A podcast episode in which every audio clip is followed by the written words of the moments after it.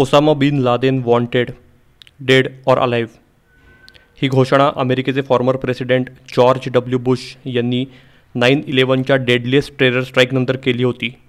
पण त्यानंतर लादेनपर्यंत पोहोचण्यासाठी अमेरिकेला तब्बल दहा वर्ष वाट पाहावी लागली. लादेनला जिंदा या मुर्दा पकडण्यासाठी अमेरिकेच्या तीन प्रेसिडेंट्सनी अक्षरशः जंग जंग पछाडलं. नाईन इलेवन आणि त्यानंतरच्या डिकेड्समधल्या महत्त्वाच्या डेव्हलपमेंट्स तसंच अमेरिकेला अखेर लादेनचा ठावठिकाणा कसा लागला या सगळ्याबद्दल जाणून घेऊया मराठी क्राईम कथेच्या या एपिसोडमध्ये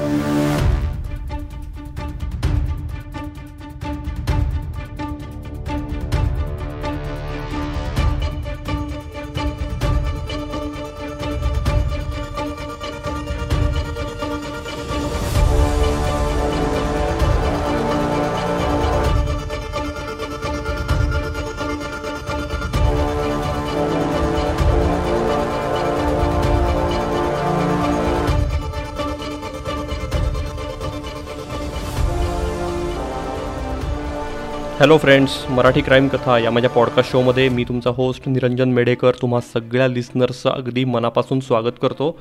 तुम्हाला माहितीच आहे या पॉडकास्टच्या प्रत्येक एपिसोडमध्ये असते एक नवीन हटके आणि कल्ट म्हणता येईल अशी क्राईम केस आणि त्याचं इन्व्हेस्टिगेशन पण एक मिनिट मित्रांनो पुढे जाण्यासाठी मला तुम्हा सगळ्यांना एक मनापासून अपील करायचं आहे ते म्हणजे हब हॉपर पॉडकास्ट अवॉर्ड्स दोन हजार बावीससाठी मी दोन पॉडकास्टसाठी आपल्या ॲप्लाय केलेलं आहे. पहिला अर्थातच मराठी क्राईम कथा हा आपला पॉडकास्ट आहे. तर या पॉडकास्टसाठी बेस्ट रायझिंग स्टार या कॅटेगरी अंडर मी अप्लाय केलं आहे यंदाच्या वर्षी म्हणजेच दोन हजार बावीसमध्ये सुरू झालेल्या नवीन पॉडकास्ट या कॅटेगरी अंडर येतात रायझिंग स्टार आणि कोइन्सिडेंटली नऊ जानेवारीलाच मराठी क्राईम कथेचा पहिला ट्रेलर एपिसोड मी रिलीज केलेला. आजचा हा आपला विसावा एपिसोड आहे आणि सगळ्याच एपिसोड्सला तुम्ही सगळ्यांनी अगदी भरभरून प्रतिसाद दिलेला आहे. त्यामुळे तुम्हाला सगळ्यांना हे हक्काची विनंती आहे. की या पॉडकास्टसाठी मला प्लीज वोट करा या अवॉर्डसाठी तर दुसरा पॉडकास्ट आहे ज्या म्हणजे ज्यासाठी मी अप्लाय केलं आहे तर तो आहे मेनका क्लासिक्स मला छान वाटतं की यानिमित्तानं मी तुम्हाला मेनका क्लासिक्स या माझ्या दुसऱ्या पॉडकास्टची ओळख करून देतो. तर सगळ्यात आधी मेनका क्लासिक्स या पॉडकास्टसाठी मी बेस्ट स्टोरी टेलिंग फिक्शन या कॅटेगरी अंडर अप्लाय केलेला आहे. तर मेनका क्लासिक्स हा गोष्टींचा आणि कथांचा पॉडकास्ट आहे. माहेर मेनका आणि जत्रा या मराठीतल्या दर्जेदार मासिकांमध्ये आणि दिवाळी अंकांमध्ये गेल्या बासष्ट वर्षात प्रकाशित झालेल्या निवडक कथा ऑडिओ रूपात या मेनका क्लासिक्समध्ये ऐकायला मिळत आहेत यंदाच्या महाराष्ट्र दिनी सुरू केलेल्या या नवीन पॉडकास्टलाही लिस्नर्सचा अगदी भरभरून प्रतिसाद मिळतो आहे मेनका क्लासिक्सचे आत्तापर्यंत सदतीस का अडतीस एपिसोड्स रिलीज झालेले आहेत आणि मराठी क्राईम कथाप्रमाणेच तुम्ही ते सगळ्या प्लॅटफॉर्म्सवर ऐकू शकता. स्पॉटीफाय जिओ सावन गाना किंवा ॲपल पॉडकास्ट आणि यूट्यूबवरही हे सगळं ॲवेलेबल आहे. माझी तुम्हा सगळ्यांना परत एकदा रिक्वेस्ट आहे विनंती आहे की प्लीज हा भावपर पोर्टलवर जात मराठी क्राईम कथा आणि मेनका क्लासिक्सला वोट करा. वोटिंगची प्रोसेस ही अगदी सोपी आहे. या पोर्टलची लिंक मी डिस्क्रिप्शनमध्ये देतो आहे सो तुम्हाला फक्त दोनच गोष्टी करायच्या आहेत. ते म्हणजे या वेबसाईटवर जाऊन बेस्ट रायझिंग स्टार या कॅटेगरीत जाऊन मराठी क्राईम कथेला वोट द्यायचं आहे तर best story telling fiction podcast या कॅटेगरीत जाऊन मेनका क्लासिक्सला वोट द्यायचं आहे. बाकी हा भॉपर हा इंडियन पॉडकास्टिंग प्लॅटफॉर्म आहे आणि जास्तीत जास्त इंडियन पॉडकास्टर्सनी यावं पॉडकास्टिंगमध्ये यासाठी यासाठीही त्यांचे प्रयत्न आहेत आणि त्यासाठीचे हे अवॉर्ड्स पण आहेत. सो माझाही मेन उद्देश तोच आहे. यात काही कुठलं कॅश प्राईज किंवा बाकी काही नाही आहे तर फक्त रेकग्निशन आणि जास्तीत जास्त नवीन लोकांपर्यंत पोचण्याचं एक माध्यम म्हणून या अवॉर्ड्सकडे मी बघतो आहे तर मित्रांनो सुरू करूया आजच्या एपिसोडला आपण. बरोबर एकवीस वर्षांपूर्वी याच महिन्यात म्हणजे सध्या सप्टेंबर सुरू आहे अकरा सप्टेंबर दोन हजार एक या दिवशी अमेरिकेवर आजवरच्या इतिहासातला सगळ्यात मोठा टेरर स्ट्राईक झाला.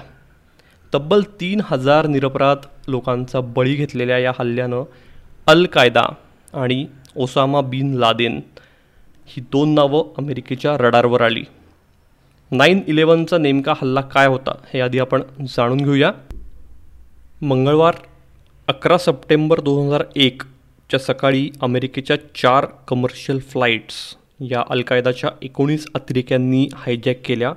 प्रत्येक फ्लाईटमध्ये साधारण म्हणजे चार किंवा पाच अतिरेकी होते.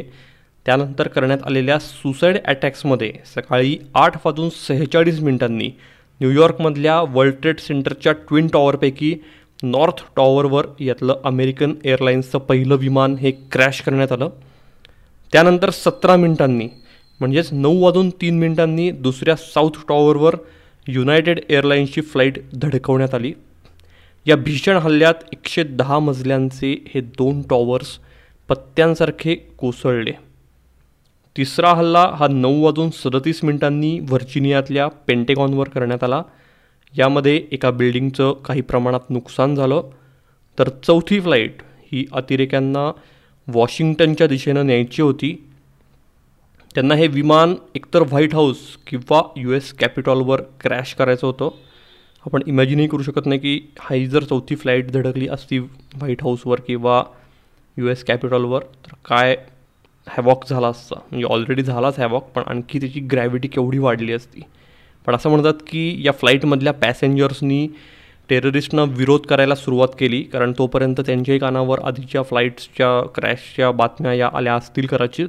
आणि त्या या झटापटीत चकमकीत अतिरेक्यांनी हे प्लेन दहा वाजून तीन मिनिटांनी एका मैदानात क्रॅश केलं आणि याही विमानातल्या सगळ्या प्रवाशांचा मृत्यू झाला. मित्रांनो खरं तर अमेरिकेच्या इंटेल एजन्सीजला म्हणजे सी आय एला एफ बी आयला महिन्याभरापूर्वीच या हल्ल्याची कुणकुण ही लागली होती असं म्हणतात. पीटर बर्गन यांच्या मॅनहंट या पुस्तकातल्या दाव्यानुसार सी आय एच्या अधिकारी मिशेल मॉरेल यांनी सहा ऑगस्ट दोन हजार एक रोजी आपल्या डेली ब्रिफिंगमध्ये बुश यांना अलर्ट दिलेला की लादेन हा अमेरिकेत हायजॅकिंग किंवा इतर टेरर स्ट्राईकच्या तयारीत आहे. कोणत्या कारणामुळे माहीत नाही पण हा इशारा गंभीरपणे घेण्यात आला नाही आणि त्यानंतर बुश हे आपल्या सगळ्यात मोठ्या व्हेकेशनवर गेले. दुसरीकडं लादेन हा अमेरिकेच्या इंटल एजन्सीजच्या रडारवर हा आधीपासून होताच कारण एकोणीसशे अठ्ठ्याण्णव साली त्यानं घेतलेल्या आपल्या एकमेव प्रेस कॉन्फरन्समध्ये लादेननं अमेरिकेविरुद्ध युद्धाची घोषणा केली होती. इतकंच नाही तर एकोणीसशे अठ्ठ्याण्णवमध्येच कंधारमध्ये एअर स्ट्राईक करत लादेनला मारण्याची संधीही चालून आली होती. पण या हल्ल्यात लादेनबरोबरच तीनशे निष्पाप नागरिक महिला मुलं मरण्याचा धोका होता आणि त्यामुळेच त्या हल्ल्याला जर मी परवानगी दिली असती तर लादेनमध्ये आणि माझ्यात काय फरक राहिला असता असा विचार करत त्या हल्ल्याला मी परवानगी नाकारली असं अमेरिकेचे फॉर्मर प्रेसिडेंट बिल क्लिंटन म्हणाले होते. म्हणजे लॉस एंजल्स टाइम्सच्या एका बातमीनुसार नाईन इलेवनच्या एक दिवस आधी म्हणजेच दहा सप्टेंबरला क्लिंटन हे ऑस्ट्रेलियात होते. आणि ऑस्ट्रेलियात तिथल्या बिझनेसमनसमोर केलेल्या एका भाषणात क्लिंटन यांनी स्वतः ही माहिती दिली होती. तेव्हा त्यांना अर्थातच माहिती नव्हतं की पुढच्या चोवीस तासातच अमेरिकेच्या इतिहासातला सगळ्यात मोठा टेरर स्ट्राईक हा लादेन घडवून आणणार आहे. दुसरीकडं लादेनच्या साईडने विचार केला तर लादेननं नऊ अकराच्या आधी अमेरिकेच्या कुरापती या काढल्याच होत्या. मी म्हणलं तसं त्यांनी थेट प्रेस कॉन्फरन्स घेऊनच अमेरिकेविरुद्ध वॉर डिक्लेअर केलेलं. पण त्यावेळची अमेरिकेची रिॲक्शन त्यांनी पाहिलेली आणि ती बघता यावेळी अमेरिका फार फार तर काय मिसाईल अटॅक करेल असं त्याला वाटत होतं. हे सध्या आहे तसंच त्यावेळी अफगाणिस्तान हा तालिबान्यांच्या ताब्यात होता. सो तालिबानचा त्यावेळचा म्होरक्या मुल्ला ओमर याला अमेरिकेनं आधी लादेनला ताब्यात द्या नाहीतर हल्ल्याला तयार राहा असा थेट इशारा दिला. ओमरनं अमेरिकेची मागणी धुडकावल्यावर अमेरिकेनं अफगाणिस्तानमध्ये सैन्य उतरवलं. यावेळी लादेन हा अफगाणिस्तानच्या जलालाबाद शहरात होता. तिथून तो आयमान अल जवाहिरी या आपल्या डेप्युटीसोबत आणि इतर साथीदारांसोबत टोराबोराच्या डोंगराळ भागात लपायला गेला. याआधी एकोणीसशे ऐंशीच्या दशकात तेव्हा सोव्हिएट युनियन म्हणजेच रशिया हे अफगाणिस्तानात शिरलेले आणि त्यांचं वॉर सुरू होतं. सो रशियाविरोधात लढताना लादेननं टोराबोराचा या भागात तो काही काळ होता लढाईत आणि हा सगळा भाग त्यानं पिंजून काढलेला. सो यावेळी त्याचं थिंकिंग तेच होतं की टोराबोरात लपून गुरीला वॉरफेअरनं आपण अमेरिकेशी दोन हात करू.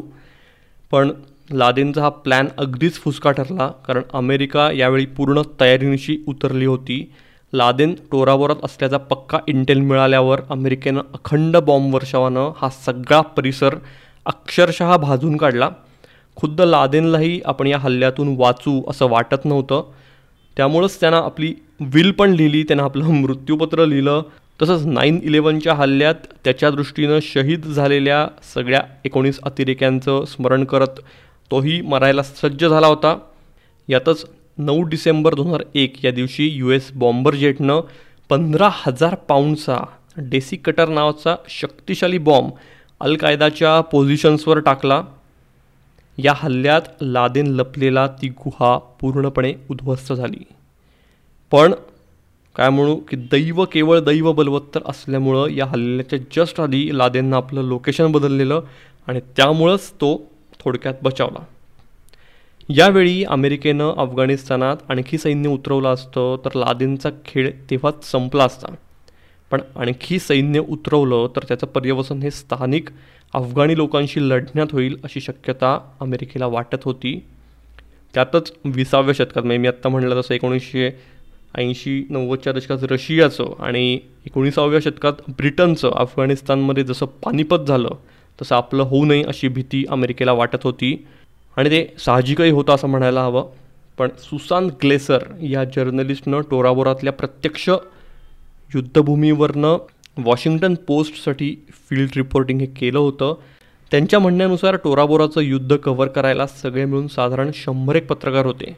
पण तितकेही अमेरिकी सैनिक त्यावेळी तिथं नव्हते. पेंटेगॉननं टोराबोरात आणखी सैन्य पाठवण्याचा निर्णय का घेतला नाही असा साहजिक प्रश्न त्यांनी मॅनहंट या पुस्तकात उपस्थित केलेला आहे.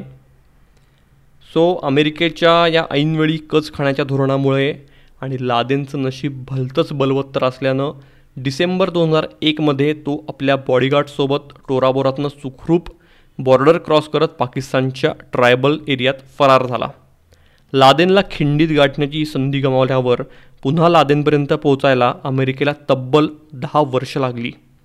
या दहा वर्षात लादेननं मोडकळीस आलेली अल कायदा ही आपली संघटना परत जिवंत केली त्यात प्राण फुंकले. इतकंच नाही तर दोन हजार पाचमधल्या लंडन ब्लास्टसारखे काही मोठे टेरर स्ट्राईक्सही घडवून आणले. त्यातच लादेन हा दोन हजार एकमध्येच एका रिटायर्ड पाकिस्तानी न्यूक्लिअर सायंटिस्टला भेटला असून अल कायदा हा अणुबॉम्ब तयार करण्याच्या तयारीत असल्याचा इंटेल सी आयला मिळाल्यानंतर अमेरिकेचे दहाबेस दणाणले होते. यात काही तथ्य नसल्याचं नंतर उघड झालं असलं तरी तेव्हा हा इशारा हा अलर्ट सोडून देण्यासारखा अजिबातच नव्हता. त्यामुळे अमेरिका परत एकदा लादेनच्या मागे हात धुवून लागलेली. बाकी डिसेंबर दोन हजार एकच्या टोराबोरातल्या हल्ल्यानंतर पुढचं साधारण वर्षभर लादेनचा काही पत्ता नव्हता. त्यामुळे अमेरिका कुठेतरी निश्वास सोडत होती सुटकेचा आणि त्यांना असं वाटत होतं की कदाचित त्या टोराबोरातल्या बॉम्ब हल्ल्यातच तो मेला असेल. या निष्कर्षावरही एव्हाना अमेरिका आणि जॉर्ज डब्ल्यू बुश आले होते. पण बारा नोव्हेंबर दोन हजार दोनच्या रात्री दहा वाजता लादेन अजूनही जिवंत असल्याची न्यूज जगभर फिरली. त्याचं झालं असं की या दिवशी अल जझीराचा पाकिस्तानातला ब्युरो चीफ अहमद झैदान याला संध्याकाळी एका अननोन नंबरवरनं फोन आला.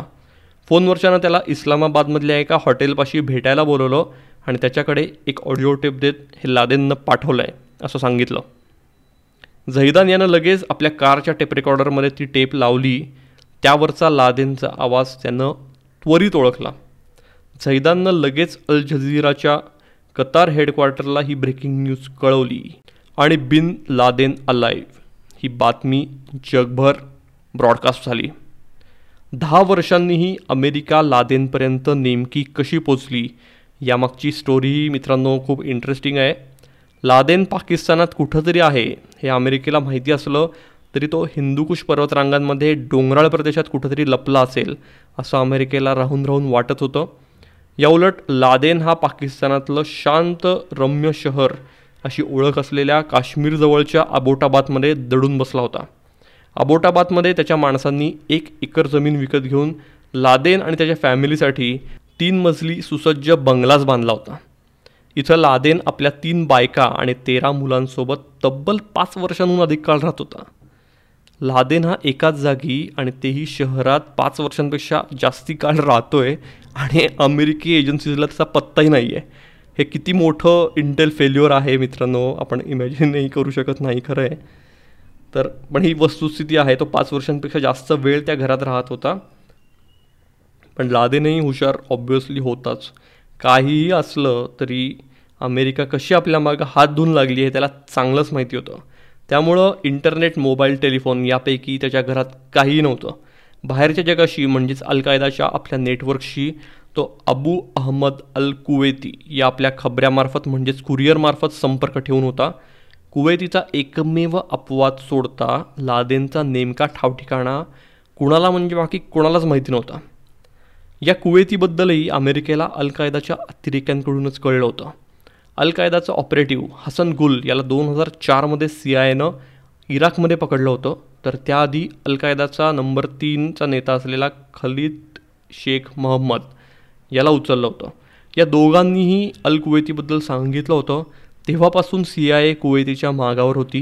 कारण कुवेतीचा पत्ता कळला तर तो त्यांना लादेनच्या ठाव ठिकाण्यापर्यंत घेऊन जाणार होता.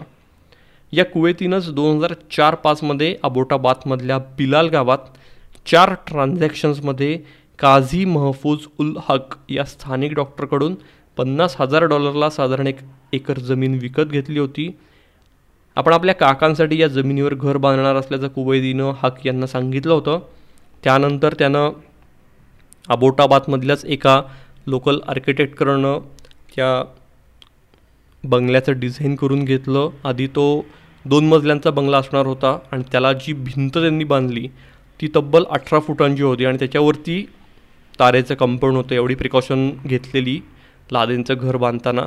सो दोन मजले जेव्हा काम सुरू झालं तेव्हा ऐनवेळी तिसरा मजलाही त्यात त्यावर वाढवण्याचा निर्णय लादेंनं घेतला. आणि त्या तिसऱ्या मजल्यावरच्या बेडरूममध्ये तो त्याच्या सगळ्यात नवीन बायकोबरोबर म्हणजेच अमलबरोबर राहत होता. सो या कुवेतीपर्यंत पोहोचण्याची संधी अखेर सी आयला ऑगस्ट दोन हजार दहामध्ये चालून आली. कारण यावेळी पहिल्यांदाच कुवैतीचा फोन कॉल ट्रेस करण्यात सी आयला यश आलं. त्याच्या नंबरचं लोकेशन हे अबोटाबाटमधलं असलं तरी ते त्या बंगल्यातलं नव्हतं. पण त्या फोनच्या लोकेशनवरनं मॅपिंग करत ट्रॅक करत ते सी आयची टीमला त्या बंगल्याचं एक्झॅक्ट लोकेशन कळलं. मी आत्ता आधी म्हणलं तसं या घराच्या भिंती तब्बल अठरा फूट उंच होत्या तर त्याच्यावर तारेचं कंपाऊंड होतं. लादेन हा एकदम हाय सिक्युरिटी एरियात आपल्या खंडीभर बॉडीगार्डसोबत राहत असेल. हा सी आयचा होरा होता. त्यामुळंच कुणाचं लक्षही जाणार नाही. अशा शांत प्रॉपर्टीची लादेननं मुद्दाम निवड केली होती. पण आतलं पानही दिसणार नाही. अशा प्रकारे बांधलेली घराभोवतीची ती भिंत घरातल्यांचा शेजाऱ्यांशी अजिबातच नसलेला संपर्क घरात एकही टी व्ही फोन नेटचं कनेक्शन नसणं आणि तिथला एकूण माहोल बघता इथं नक्की हाय व्हॅल्यू टार्गेट असणार या निष्कर्षावर सी आय आली. लवकरच अमेरिकन सॅटेलाईट्स आकाशातून त्या घरावर twenty four by seven watch ठेवायला लागले. पण या घरात राहतोय तो अरब शेख नक्की लादेनच आहे का? हे अमेरिकन एजन्सीजला काही खेळ्या कळत नव्हतं. कारण आतल्या लोकांचं नखही कधी कोणाच्या दृष्टीस पडत नव्हतं. असं म्हणतात की त्या घरातल्या आपल्या पाच साडेपाच वर्षांच्या वास्तव्यात लादेन कदाचित एकदाही घराबाहेरच पडला नव्हता. अखेर पुढचे सात आठ महिने वेगवेगळ्या प्रकारे इंटेल गॅदर केल्यावर शेवटी पुढचे सात आठ महिने वेगवेगळ्या प्रकारे इंटेल गॅदर केल्यावर लादेनला जिवंत किंवा मृत पकडण्यासाठी ऑपरेशन नेपच्यून स्पियर आखण्यात आलं. पण कोवट मिशन आखण्याआधी प्रामुख्यानं तीन पर्यायांचा विचार करण्यात आला. त्यातला पहिला ऑप्शन होता अमेरिकी फायटर जेट्सनी अबोटाबादमधल्या त्या घरावर बॉम्बिंग करण्याचा. पण तसं केलं तर त्या घरात लादेनच होता का हे शेवटपर्यंत कळणार नव्हतं. तसंच कितीही काळजी घेतली तरी आजूबाजूच्या घरात राहणाऱ्या लोकांच्याही जीवाला त्यामुळे धोका निर्माण होण्याची भीती होती. त्यामुळं हा पर्याय रद्द करण्यात आला. दुसरा ऑप्शन होता ड्रोनद्वारे मिसाईल डागून लादेनला ठार करण्याचा. यावरही एकमत हे होऊ शकलं नाही. वास्तविक अमेरिकेनं नुकतंच ऐमान अल जवाहिरीला काबूलमध्ये सिक्रेट ड्रोन मिसाईलद्वारेच टिपलं. आपला मागचा एपिसोडही या जवाहिरीच्या या मिशनवरच आहे. सो तो ऐकायचा राहिला असेल तर तोही नक्की ऐका. सो मला असं वाटतं की असा एक अशी एक शक्यता आहे की दहा वर्षांपूर्वी जी ड्रोन टेक्नॉलॉजी होती अमेरिकेची ती कदाचित आज जेवढी तेवढी सुपिरियर नसेल. किंवा त्याआधीही अमेरिकेनं ड्रोनद्वारे काही अतिरेक्यांना टिपलेलं पण लादेनच्या बाबतीत त्यांना अजिबातच कोणतीही रिस्क घ्यायची नव्हती. त्याच्यामुळे तो ड्रोनद्वारे मिसाईलनं त्याला मारण्याचा ऑप्शनही रद्दबदल करण्यात आला. त्यामुळे शेवटी हेलिकॉप्टर्सद्वारे कमांडोंना त्या घरात उतरून प्रत्यक्ष रेड टाकण्यावर शिक्कामोर्तब करण्यात आला. पण या ऑप्शनवरही शेवटपर्यंत एकमत हे काही होत नव्हतं. याचं कारण म्हणजे ऑक्टोबर एकोणीसशे त्र्याण्णवमध्ये सोमालियात फसलेलं अमेरिकेचं एक मेजर मिशन तीन ऑक्टोबर एकोणीसशे त्र्याण्णव या दिवशी सोमालियात घुसून कमांडो मिशन करण्याची अमेरिकेची योजना होती.